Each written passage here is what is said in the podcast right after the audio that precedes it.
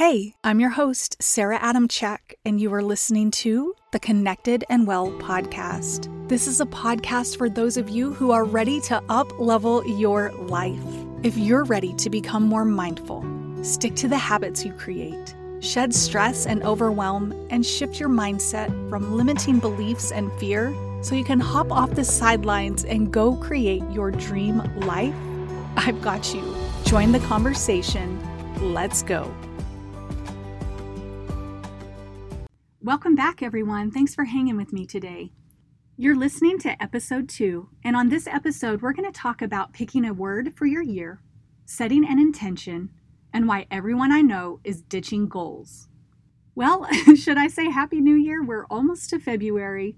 I really tried to get this podcast out sooner, but I'm actually thinking this is perfect timing because what happens in January, January 1 hits, and you're so fired up about the goals you have for yourself, and you're motivated and you're feeling excited. But what happens as it gets closer to February?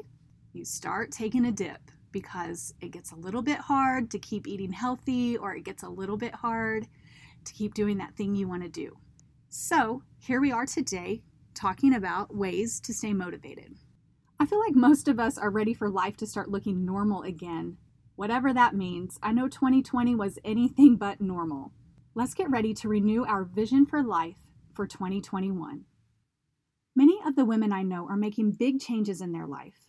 I feel like I too am ready to once again wake up from a slumber and take back over my life and start really living instead of just surviving. That's what I want for you. Let's jump into talking about picking a word for your year. Every year, I love the tradition of creating a vision board and picking a word for that year. If you haven't created a vision board, I highly recommend it. It's a lot of fun as well. So last year, my word was intentional because I wanted to be intentional about what I ate and how I spent my free time. I was really rocking that word too until March, and like the rest of the world, everything went out the window. Like, guys, I started eating Pop Tarts, and I haven't eaten Pop Tarts in about 15 years. So, this year, my word is fulfillment because I've just been doing things that are leaving me feeling so unfulfilled. And so my word is fulfillment. So I want to make sure the things I do are fulfilling. Here's how you can pick your word. Ask yourself Is there anything you need to improve on? What do you want more of in your life? Is there anything you're working on? How do you want this year to feel? Or is there an area of your life you're hoping to transform? Whatever the opposite of that is, you can flip it so for me, I'm flipping unfulfilling to fulfilling. If you're anxious or afraid, you can flip it to calm or fearless. You get the point. Just have fun picking your word and pick something that will really impact your life this year.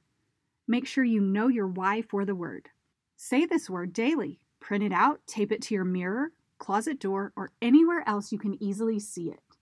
When you start slipping back to your old ways, remind yourself of that word and that feeling you have when you say that word. Moving on to intentions. Setting an intention is basically being mindful and aware of an outcome you are seeking. Intentions help you stay in the present moment. It's best to set an intention first thing in the morning, and you can set your intention around anything. You can set it around food or a mood you wish to feel. I definitely like to set my intentions around food, especially when I start craving junk food. I remind myself throughout the day I'm a healthy eater, and healthy eaters eat good food. You can set it around anything, such as I want to be present today. Present people stay in the moment. I want to feel peaceful today. Peaceful people don't get angry. Repeat this intention as many times as you need throughout the day to bring your awareness back to this thought and take action on it. You can keep the same theme for days, weeks, months, or you can change it as much as you'd like. Creating an intention is a perfect way to bring awareness to the habit you're seeking to start or change. And finally, why everyone I know is throwing goals out the window. Have you been seeing this new trend too? This trend to ditch goals and instead set up systems? I've been reading Atomic Habits by James Clear, and although I'm only one chapter in, it's already so good.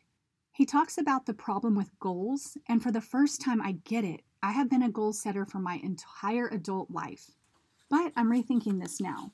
A goal looks like I want to run a half marathon. So You train and train, and the day after the big race, you stop running because that's it. You hit your goal to run a half.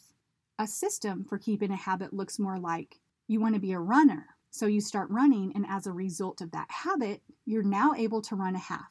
And once that race is done, you keep running because the goal wasn't to run a half, it was to create a habit of running. Another example is you have a goal to lose that dreaded 10 pounds, so you eat healthy until you lose the weight.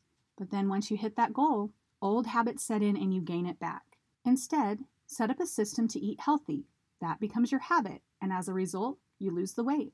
But because your end result is to get healthy, you don't gain the weight back because now you're setting up for a healthy lifestyle.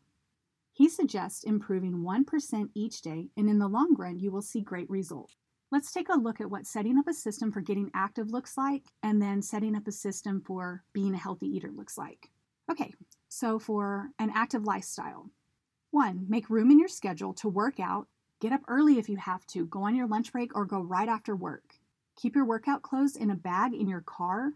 That way, they're right there ready to go when you need them. Or set your clothes out the night before.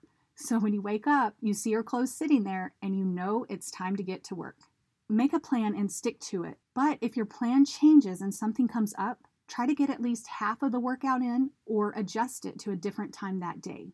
And finally, look for workouts that make you happy because you'll be more likely to stick with it if it's something that brings you joy and makes you feel good.